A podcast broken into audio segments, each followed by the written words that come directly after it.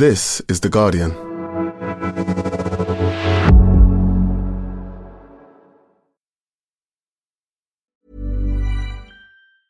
Tired of ads barging into your favorite news podcasts? Good news. Ad-free listening is available on Amazon Music for all the music plus top podcasts included with your Prime membership. Stay up to date on everything newsworthy by downloading the Amazon Music app for free or go to amazon.com slash news ad free. That's amazon.com slash news ad free to catch up on the latest episodes without the ads. Introducing Wondersuite from Bluehost.com. Website creation is hard, but now with Bluehost, you can answer a few simple questions about your business and get a unique WordPress website or store right away. From there, you can customize your design, colors, and content.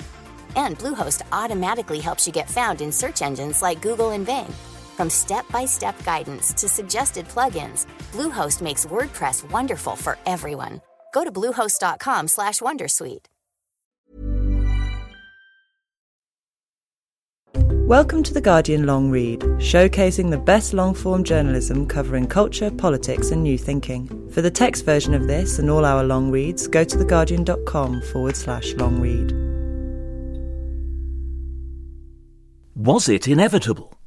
A short history of Russia's war on Ukraine.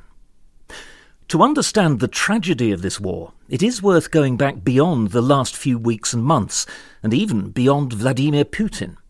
By Keith Gessen, read by Andrew McGregor and produced by Tony Onuchukwu. For three months, everyone argued about whether there would be a war, whether Vladimir Putin was bluffing or serious. Some of the Russia experts who had long told people to take it easy were now telling people to get worried. Others, who had long criticised Putin, said that he was just trying to draw attention to himself, that it was all for show. Among the analysts, there was a debate between the troop watchers and the TV watchers. The troop watchers saw the massive concentration of Russian forces at the border and in Crimea and warned of invasion. The TV watchers said that Russian TV was not ramping up war hysteria, as it usually does before a Russian invasion, and that this meant there would be no war. The question was settled forever on the night of the 24th of February, when Russian missiles hit military installations and civilian targets inside Ukraine, and Russian armoured convoys crossed the border. Then everyone began arguing about why. Was Putin crazy? Was he genuinely concerned about NATO expansion? Was he thinking in amoral categories, as long-time Putin scholar Fiona Hill suggested, that were fundamentally historical, along timescales that made no sense to ordinary mortals? Was he trying, bit by bit, to reconstruct the Russian Empire? Was Estonia next? I had travelled to Moscow in January to see what I could learn. The city looked beautiful. Snow lay on the ground and everyone was very calm. Yes, repressions were ramping up. The space for political expression was narrowing, and many more people had died of COVID 19 than was officially acknowledged. And yes, speaking of COVID, Putin was paranoid about it, forcing anyone who wanted to see him in person to quarantine for one week in advance in a hotel the Kremlin had for that purpose. No one thought things were going in anything like the right direction, but none of the people I spoke to, some of them fairly well connected, thought an invasion was actually going to happen. They thought Putin was engaged in coercive diplomacy. They thought the American intelligence community had lost its mind. I visited friends, listened to their reflections, gained out the various scenarios. Even if an invasion did happen, a big if, it would be over quickly, we all agreed. It would be like Crimea, a precision operation, the use of overwhelming technological superiority. Putin had always been so cautious, the sort of person who never started a fight he wasn't sure to win. It would be terrible, but relatively painless. That was wrong. We were all wrong. That everyone was wrong did not prevent everyone from immediately claiming that, in fact, they'd been right. Russia experts who had been arguing for years that Putin was a bloody tyrant rushed forth to claim vindication, for he had undoubtedly become what they had claimed he was all along. Russia experts who had been arguing for years that we needed to heed Putin's warnings could also claim vindication, though more quietly, because Putin had finally acted on those warnings. As usual, officials from US presidential administrations of yore were trotted out on TV as talking heads, dispensing their wisdom and accepting no responsibility as if they had not all contributed in one way or another to the catastrophe. This war was not inevitable, but we have been moving toward it for years the West and Russia and Ukraine. The war itself is not new. It began, as Ukrainians have frequently reminded us in the past few weeks, with the Russian incursion in 2014. But the roots go back even further. We are still experiencing the death throes of the Soviet Empire. We are reaping, too, in the West, the fruits of our failed policies in the region after the Soviet collapse. This war was the decision of one person and one person only Vladimir Putin. He made the call in his COVID isolation, failed to mount any sort of campaign to garner public support, and barely spoke to anyone outside the tiniest inner circle about it, which is why just a few weeks before the invasion no one in Moscow thought it was going to happen. Furthermore, he clearly misunderstood the nature of the political situation in Ukraine and the vehemence of the resistance he would encounter. Nonetheless, to understand the tragedy of the war and what it means for Ukraine and Russia and the rest of us, it is worth going back beyond the last few weeks and months and even beyond Vladimir Putin. Things did not have to turn out this way, though where exactly we went wrong is much harder to determine. Part 1 The Breakup Russia and Ukraine after the fall of the USSR. Thirty years ago, as the countries of the former Soviet Union declared their independence, Everyone breathed a sigh of relief that the empire disappeared so gently. Aside from a nasty, irredentist conflict between Armenia and Azerbaijan over the ethnic Armenian enclave of Nagorno Karabakh, there was very little violence. But gradually, almost imperceptibly, conflict began appearing at the edges of the former USSR. In Moldova, Russian troops supported a small separatist movement of Russian speakers that eventually formed the tiny breakaway republic of Transnistria. In Georgia, the autonomous region of Abkhazia, also supported by Russian arms, fought a short war with the central government in Tbilisi, as did South Ossetia. Chechnya, a Russian republic that had fiercely resisted the encroachment of the empire throughout the 19th century and which suffered terribly under Soviet rule, declared its own wish for independence and was ground down in not one but two brutal wars. Tajikistan endured a civil war, in part a fallout from the civil war raging in Afghanistan, with which it shared a border, and on and on. In 2007, Russia launched a cyber attack against Estonia, and in 2008, it responded to an attempt by Georgia to retake South Ossetia with a massive counter-offensive. Despite all this, it was still common for people to say that the dissolution of the Soviet Union had been miraculously peaceful. And then came Ukraine. In the laboratory of nation building that was the former empire, Ukraine stood out. Some of the Soviet former republics had long-standing political traditions and distinct linguistic, religious and cultural practices, others less so. The Baltic states had each been independent for two decades between the world wars. Most of the other republics had had at best a brief experiment with independence in the immediate wake of the collapse of Tsarism in 1917. To complicate matters, many of the new found nations had significant Russian speaking populations who were either uninterested in or actively hostile toward their new national projects. Ukraine was unique on all these fronts.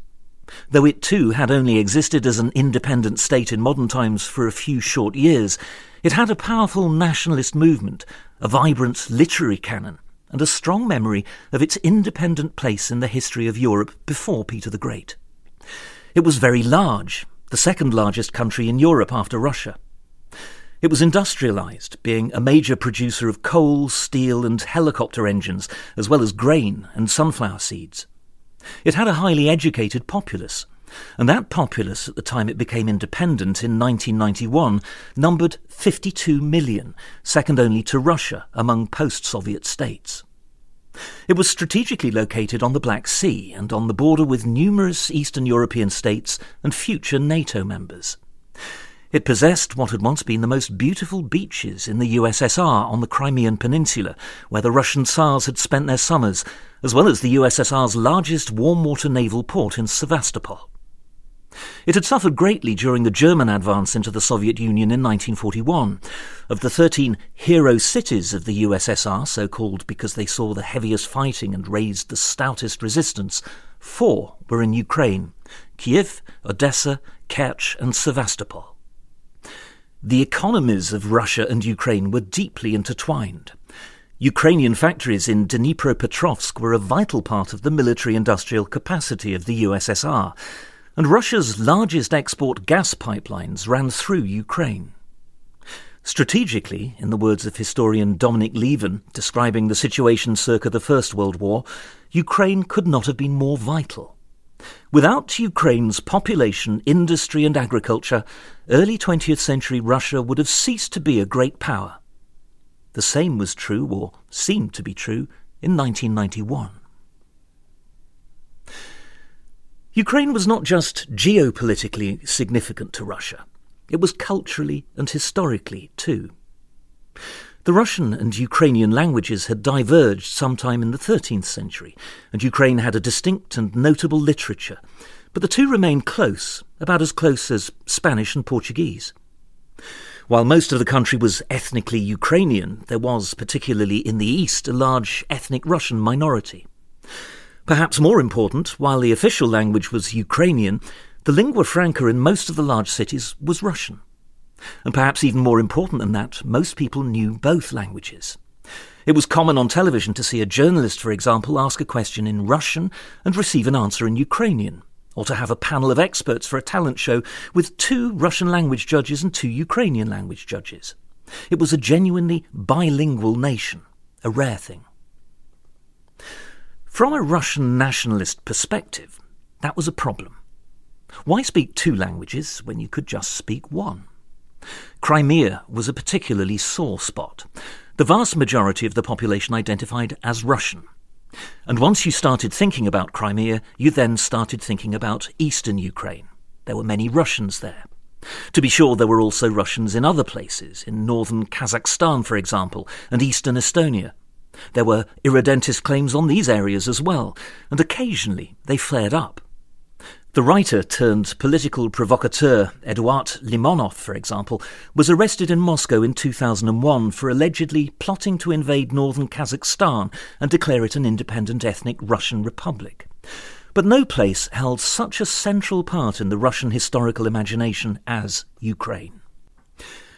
For the first 20 years of independence, Russia kept a very close eye on developments in Ukraine and interfered in various ways, but that was as far as it went. That was as far as it needed to go. Ukraine's large Russian language population guaranteed, or seemed to guarantee, that the country would not stray too far from the Russian sphere of influence. Part 2 Where does the motherland begin? The view from Ukraine. In Ukraine itself, even aside from the Russian presence, there were the birth agonies of a nation. Many of the new post Soviet countries had their share of problems corrupt elites, restive ethnic minorities, a border with Russia. Ukraine had all this and more. Because it was large and industrialized, there was plenty of it to steal. Because it had a major Black Sea port in the city of Odessa, there was an easily accessible seaway through which to steal it. As became clear in 2014, when it became time to use it, much of the equipment of the old Ukrainian army was smuggled out of the country through that port. On top of this, Ukraine was, if not divided, then certainly not immediately recognizable as a unified whole. Because it had so many times been conquered and partitioned, the country's historical memory itself was fractured. In the words of one historian, its different parts had different pasts. To make things worse, one of the most treasured aspects of the political culture of Ukraine, historically, the legacy of the Cossack hetmanate of the 17th century, was anarchism. The original Cossacks were warriors who had escaped serfdom. Their political system was a radical democracy. There was something beautiful about this. But in terms of the construction of a modern state, it had its drawbacks. In a now infamous CIA analysis written shortly after the creation of independent Ukraine, it was predicted that there was a good chance the country would fall apart. And yet, for two decades, it didn't. For better and worse, democracy was rooted deep in Ukrainian political culture, and so while in Russia power was never transferred to an opposition, in Ukraine it happened again and again. In 1994, the first president of Ukraine, Leonid Kravchuk, was voted out of office in favour of Leonid Kuchma, who promised better relations with Russia and to give the Russian language equal status in Ukraine. In 2004, his hand-picked successor, Viktor Yanukovych, was, after massive protests against a falsified election, voted out in favour of a more nationalist and pro-European candidate, Viktor Yushchenko. In 2010, Yushchenko proceeded to lose out to resurgent Yanukovych. But Yanukovych was thrown out of office by the Maidan revolution in 2014. A nationalist candidate and chocolate billionaire Petro Poroshenko became the next president, but he was replaced by Volodymyr Zelensky, a Russian speaking pro peace candidate, in 2019. Ukrainian politics were full of conflict. Fistfights in the Rada were common, and protests were a fact of ordinary life. There were massive protests against Kuchma, for example, in 2000, when a recording surfaced of him apparently ordering the murder of the journalist Georgy Gongadze, whose headless body had been found in the woods outside Kiev. Kuchma insisted the tapes were doctored. He was charged in 2011, but the prosecution was dropped after a court ruled the tapes inadmissible. Yushchenko, the opposition candidate in 2004, barely survived a dioxin poisoning, which had all the markings of a Russian special operation. The initial round of voting in 2004 was marked by severe irregularities and clear voter fraud, such as had not yet appeared in Russia. It took mass protests known as the Orange Revolution to win another round of voting in which Yushchenko won. Yushchenko himself subsequently presided over a fair election in 2010, which he lost, and on and on. These changes of power were alternately tumultuous and pedestrian, but they reflected genuine differences of opinion among the populace about what Ukraine should be. Some thought Ukraine should integrate further with Europe, others that it should remain friendly and closely connected with Russia. The cultural and historical differences between the different parts of Ukraine would surface in times of crisis. For Russian speakers and Ukraine's remaining Jewish population, the memory of the Second World War, of resistance to Nazi invasion and occupation, remained an important touchstone. Ukrainian nationalists had a different perspective on these events. For some, the occupation of their country began in 1921, when the Bolsheviks consolidated control of Ukraine, or 1939, when Stalin took the last part of western Ukraine as part of the Molotov Ribbentrop Pact between Germany and the USSR to carve up Poland. If not, 1654, when the Cossack Hetmanate sought the protection of the Russian Tsar. The famous wartime resistance fighters known as the Ukrainian Insurgent Army, who had opposed both Soviet and German occupation in western Ukraine, and who were seen as fascist villains by the Soviets, were, in the nationalist narrative, the George Washingtons of Ukrainian history. For nationalists, the signal tragedy of the 20th century was not the Nazi invasion, but instead the Great Famine of 1932 to 33, in which millions of Ukrainians died. It was known as the Holodomor, murder by hunger, and was consistently referred to as a deliberate act by Stalin, and by extension Russia, to destroy the Ukrainian nation. All these arguments took place against a backdrop of economic stagnation. Ukraine's economy was consistently one of the weakest in the former Soviet bloc. Corruption was endemic, and living standards were low. Ukraine was dependent on cheap gas from Russia, as well as the transit fees it charged for Russian gas going to Europe. To Ukrainians living under these seesawing politics, going from hope to disappointment and back again, with what seemed like a permanent elite merely trading the presidency back and forth between themselves, it felt like their lives were passing them by. A journalist I met in Kiev in 2010 who had taken part in the protests that were part of the Orange Revolution and was then let down by Yushchenko's presidency lamented the missed opportunities. All this while, time is passing, he said. He couldn't believe how little had been done since 2005 and since 1991. But there was another aspect to time passing. The more time passed, the more Ukraine's fragile nationhood could coalesce. Because what did it mean to belong to a nation? Where, in the words of the famous Soviet song, does the motherland begin? It begins with the pictures in the first book your mother reads you, according to the song, and to your good and true friends from the courtyard next door. The more people who were born in Ukraine rather than the USSR, the more people grew up thinking of Kiev as their capital instead of Moscow, and the more they learned the Ukrainian language and Ukrainian history, the stronger Ukraine would become. Volodymyr Zelensky, in the TV show that made him famous in Ukraine and eventually catapulted him to the presidency, played a Russian speaking high school history teacher who suddenly becomes president. In the brief scenes in which we see Zelensky's character actually teaching, he's quizzing his students about the great Ukrainian national historian and politician Mikhailo Hrushevsky. Thank you for listening to The Guardian Long Read. We'll be back after this. This is The Guardian.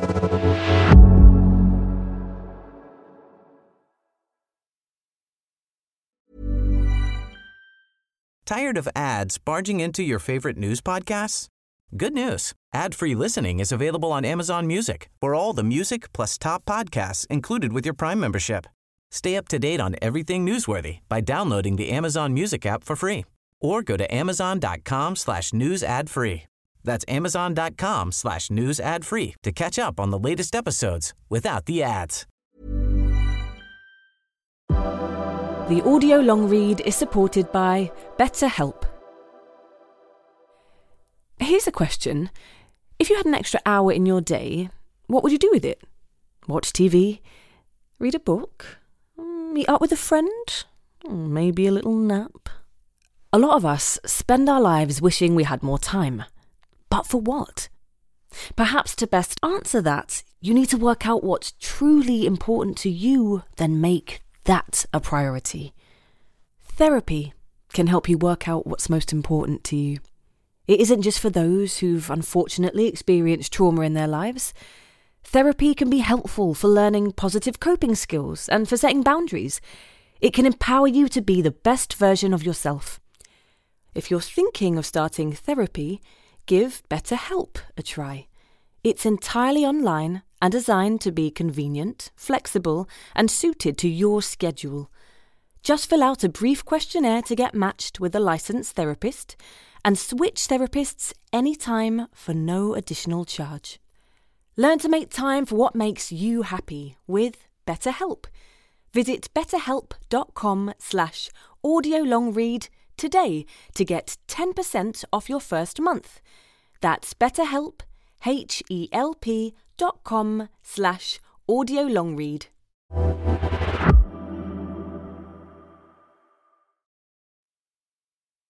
This is The Guardian.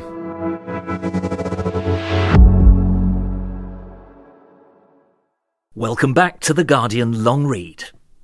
Part 3. For Russia, NATO is a four letter word. It was violent Russian opposition to EU membership for Ukraine that in late 2013 precipitated the Maidan Revolution, which in turn precipitated the Russian annexation of Crimea and incursion into eastern Ukraine. But after the end of the Cold War, it was NATO expansion that had been the greatest irritant to the relationship between Russia and the West, a relationship that found Ukraine trapped in between. NATO expansion proceeded very slowly, then seemingly all at once. In the immediate wake of the Soviet collapse, it was not a foregone conclusion that NATO would get bigger. In fact, most US policymakers and the US military opposed expanding the alliance. There was even talk for a while of disbanding NATO. It had served its purpose to contain the Soviet Union, and now everyone could go their separate ways. This changed in the early years of the Clinton administration. The motor for the change came from two directions. One was a group of idealistic foreign policy hands inside the Clinton National Security Council, and the other was the Eastern European states. After 1991, the post communist countries of Eastern Europe, particularly Poland, Hungary, and Czechoslovakia, found themselves in an uncertain security environment. Nearby Yugoslavia was falling apart, and they had their own potential border disputes. Most of all, though, they had a vivid memory of Russian imperialism. They did not believe Russia would remain weak forever, and they wanted to align with NATO while they still could. If you don't let us into NATO, we're getting nuclear weapons, Polish officials told a team of think tank researchers in 1993. We don't trust the Russians. In presenting their case, it did not hurt that the leaders of the Eastern European countries had a great deal of moral credibility. It was after a meeting with, among others, Václav Havel and Lech Wałęsa in Prague in January 1994 that Bill Clinton announced that the question is no longer whether NATO will take on new members, but when. This formulation, not whether but when, became official US policy. Five years later, the Czech Republic, having peacefully divorced Slovakia, Hungary, and Poland were inducted into NATO. In the years to come, 11 more countries would join, bringing the total number of countries in the alliance to 30. During the recent crisis, some American pundits and policymakers have claimed that Russia did not object to NATO until quite recently, when it was searching for a pretext to invade Ukraine. The claim is genuinely ludicrous. Russia has been protesting NATO expansion since the very beginning. The Russian deputy foreign minister told Clinton's top Russia hand, Strobe Talbott, in 1993 that NATO is a four letter word. At a joint press conference with Clinton in 1994, Boris Yeltsin, to whom Clinton had been such a loyal ally, reacted with fury when he realized that NATO was actually moving ahead with its plans to include the Eastern European states. He predicted that a cold peace in Europe would be the result. Russia was too weak and still too dependent on Western loans to do anything except complain and watch warily as NATO increased in power. The alliance's intervention in Kosovo in 1999 was particularly disturbing to the Russian leadership. It was, first of all, an intervention in a situation that Russia viewed as an internal conflict. Kosovo was at the time part of Serbia. After the NATO intervention, it was, in effect, no longer part of Serbia. Meanwhile, the Russians had their own Kosovo like situation in Chechnya, and it suddenly seemed to them that it was not impossible that NATO could intervene in that situation as well. As one American analyst who studied the Russian military told me, they got scared because they knew what the state of Russian conventional forces was. They saw what the actual state of US conventional forces was, and they saw that while they had a lot of problems in Chechnya with their own Muslim minority, the United States just intervened to basically break Kosovo off of Serbia. The next year, Russia officially changed its military doctrine to say that it could, if threatened, resort to the use of tactical nuclear weapons. One of the authors of the doctrine told the Russian military paper Krasnaya Zvezda that NATO's eastward expansion was a threat to Russia, and that this was the reason for the lowered threshold for the use of nuclear weapons. That was 22 years ago. The second post Soviet round of NATO expansion was the largest. Agreed to in 2002 and made official in 2004, it brought Bulgaria, Estonia, Latvia, Lithuania, Romania, Slovakia, and Slovenia into the alliance. Almost all these states were part of the Soviet bloc, and Estonia, Latvia, and Lithuania, the Baltics, were once part of the Soviet Union. Now they had joined the West. As this was happening, a series of events shook up the Russian periphery.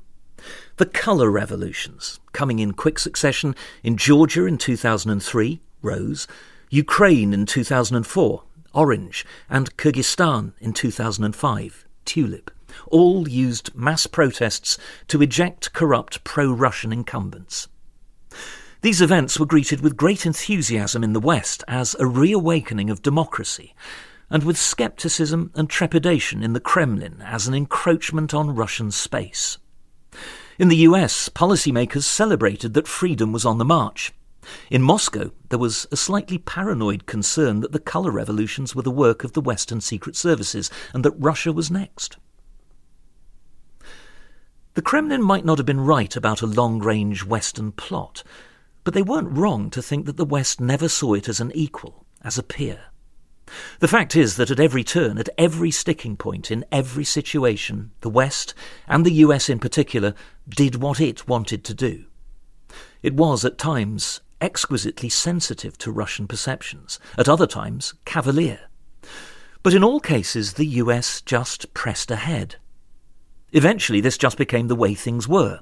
Relations between the two sides soured, and positions hardened.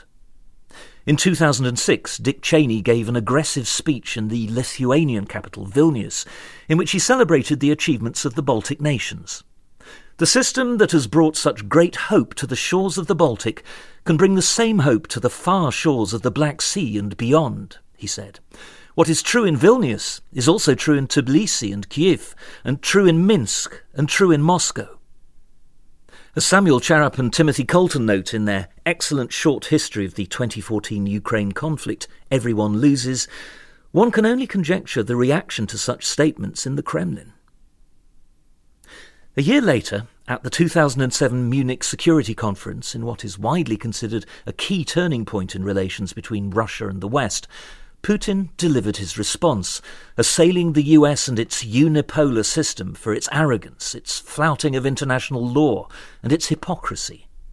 We are constantly being taught about democracy, he said of Russia, but for some reason those who teach us do not want to learn themselves. The warning was heard, but not heeded.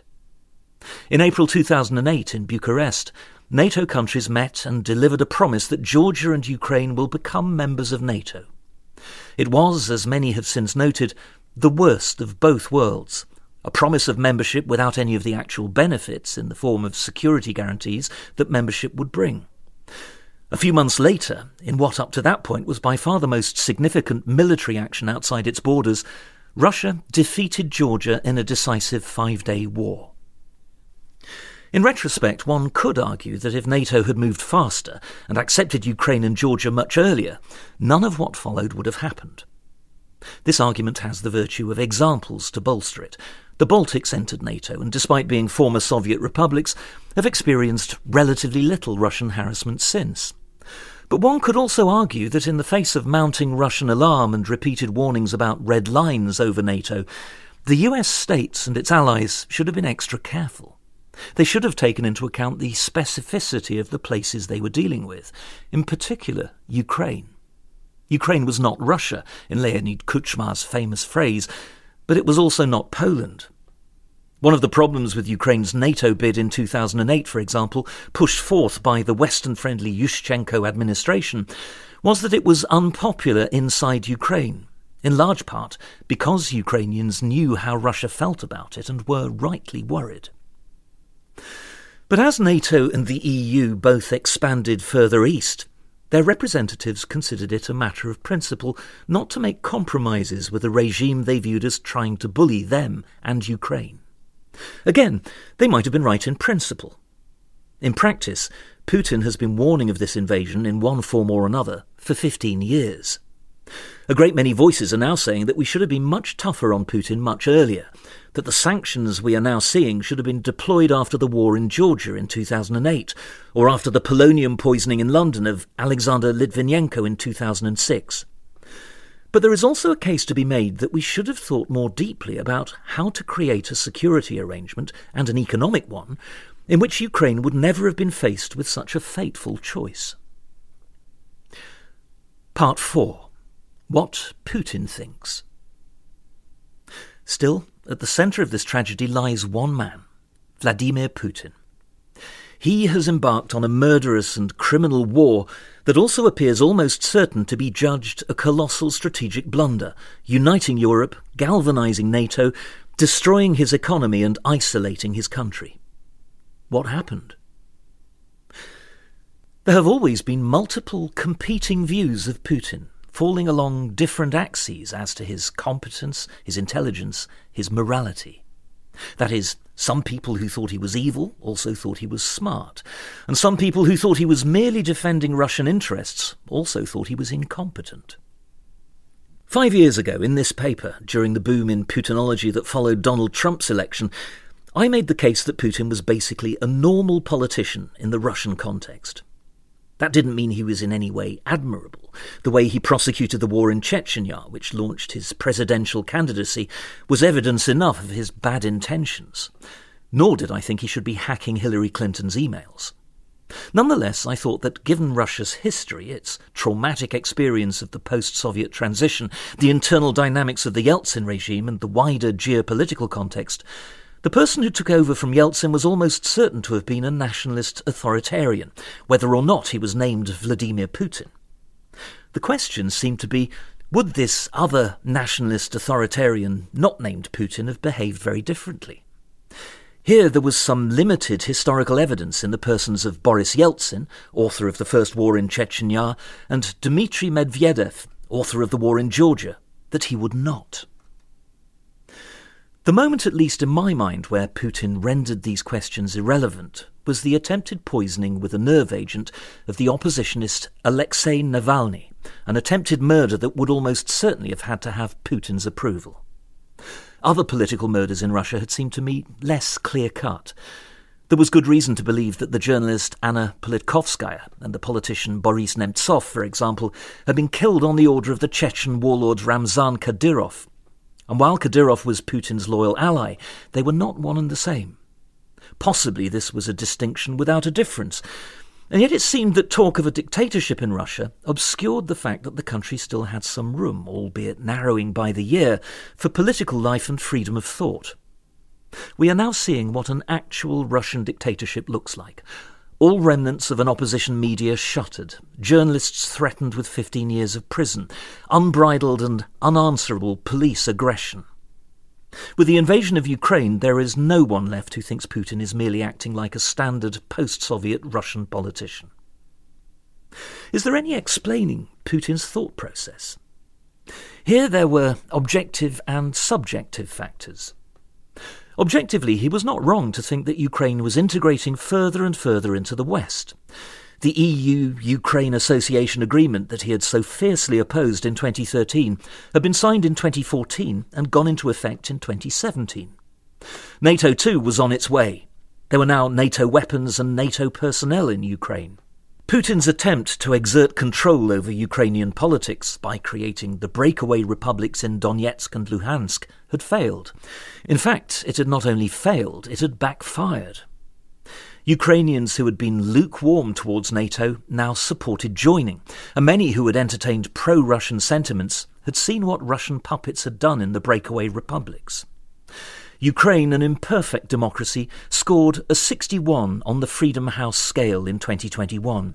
The Donetsk and Luhansk People's Republics, competing under the umbrella term Eastern Donbass, scored a 4. No one wanted that for themselves. Putin had won Crimea and some territory in the east, but he had lost Ukraine.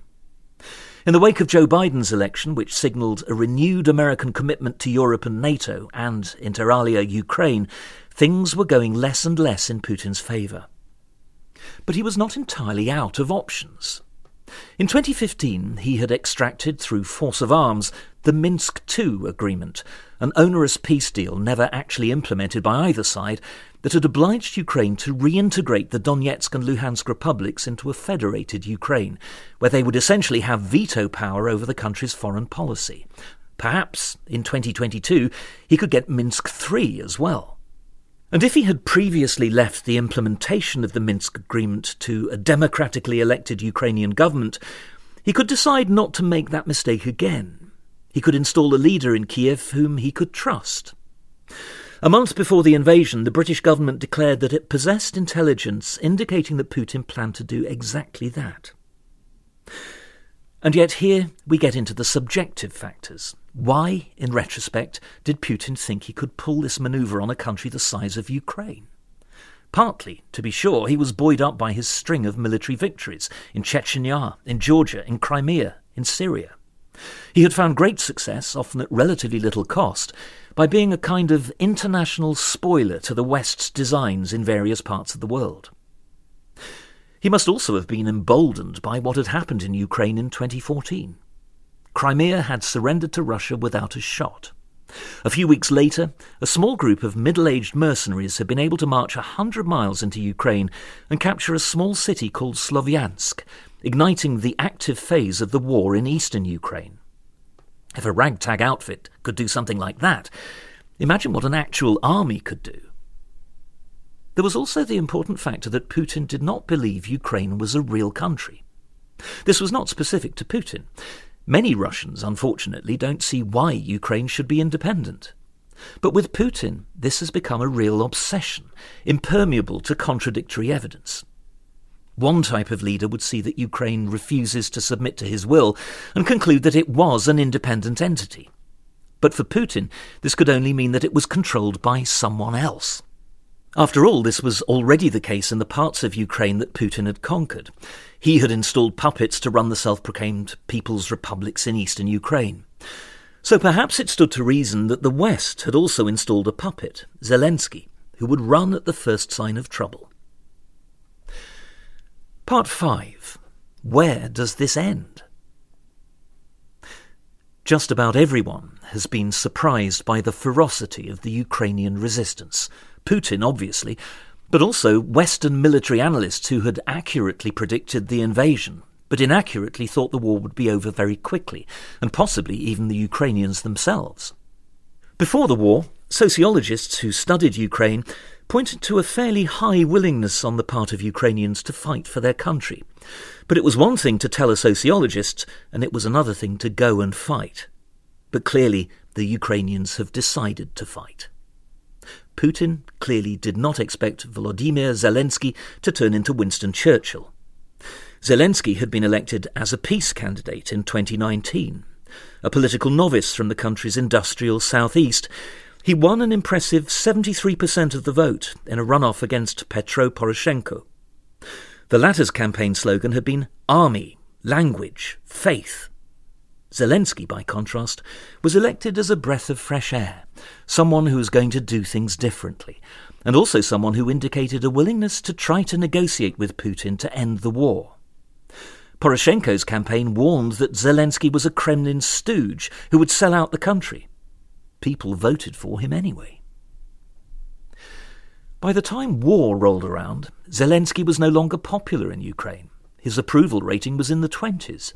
He had failed to find a peaceful solution to the festering conflict in the Donbass region, and he had started persecuting his opponents.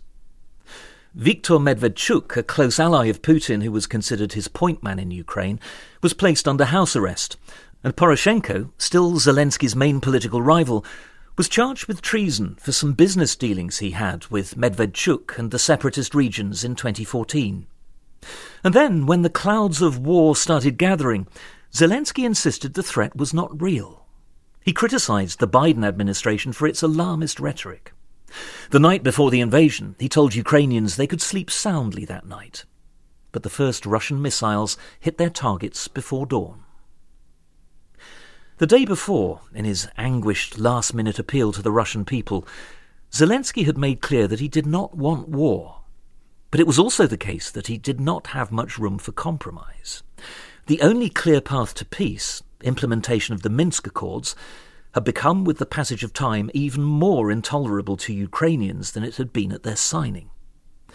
At the end of the day, people don't like to feel as if they had been bullied into compromise by their larger and angrier neighbour.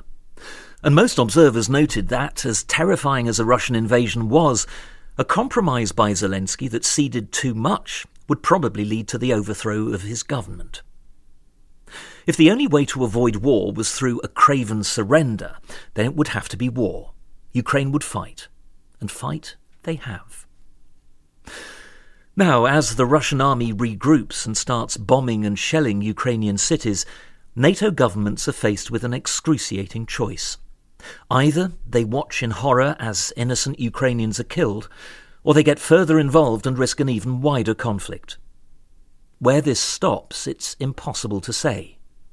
As of this writing, with the Russian leadership continuing to put forth maximalist demands, a settlement looks far away and whether, if the Russian demands moderate, Zelensky will be able to accept a Russian Crimea and eastern Ukraine after all the blood his people have spilled, and indeed whether the people will accept it, is an open question. Some day the war will end, and some day after that, though probably not as soon as one might hope, the regime in Russia will have to change. There will be another opportunity to welcome Russia again into the concert of nations. Our job then will be to do it differently than we did it this time, in the post Soviet period. But that is work for the future. For now, in agony and sympathy, we watch and wait. For more Guardian long reads in text and a selection in audio, go to theguardian.com forward slash long read or find us on SoundCloud at soundcloud forward slash The Guardian Long Read.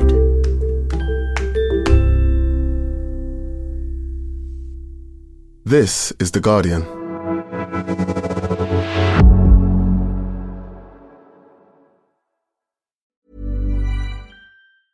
Tired of ads barging into your favorite news podcasts? Good news. Ad-free listening is available on Amazon Music for all the music plus top podcasts included with your Prime membership. Stay up to date on everything newsworthy by downloading the Amazon Music app for free or go to amazon.com slash news ad free. That's amazon.com slash news ad free to catch up on the latest episodes without the ads. Join us today during the Jeep Celebration event. Right now, get 20% below MSRP for an average of 15178 under MSRP on the purchase of a 2023 Jeep Grand Cherokee Overland 4xE or Summit 4xE. Not compatible with lease offers or with any other consumer incentive offers. 15,178 average based on 20% below average MSRP from all 2023 Grand Cherokee Overland 4xE and Summit 4xE models in dealer stock. Residency restrictions apply. Take retail delivery from dealer stock by 4 1. Jeep is a registered trademark.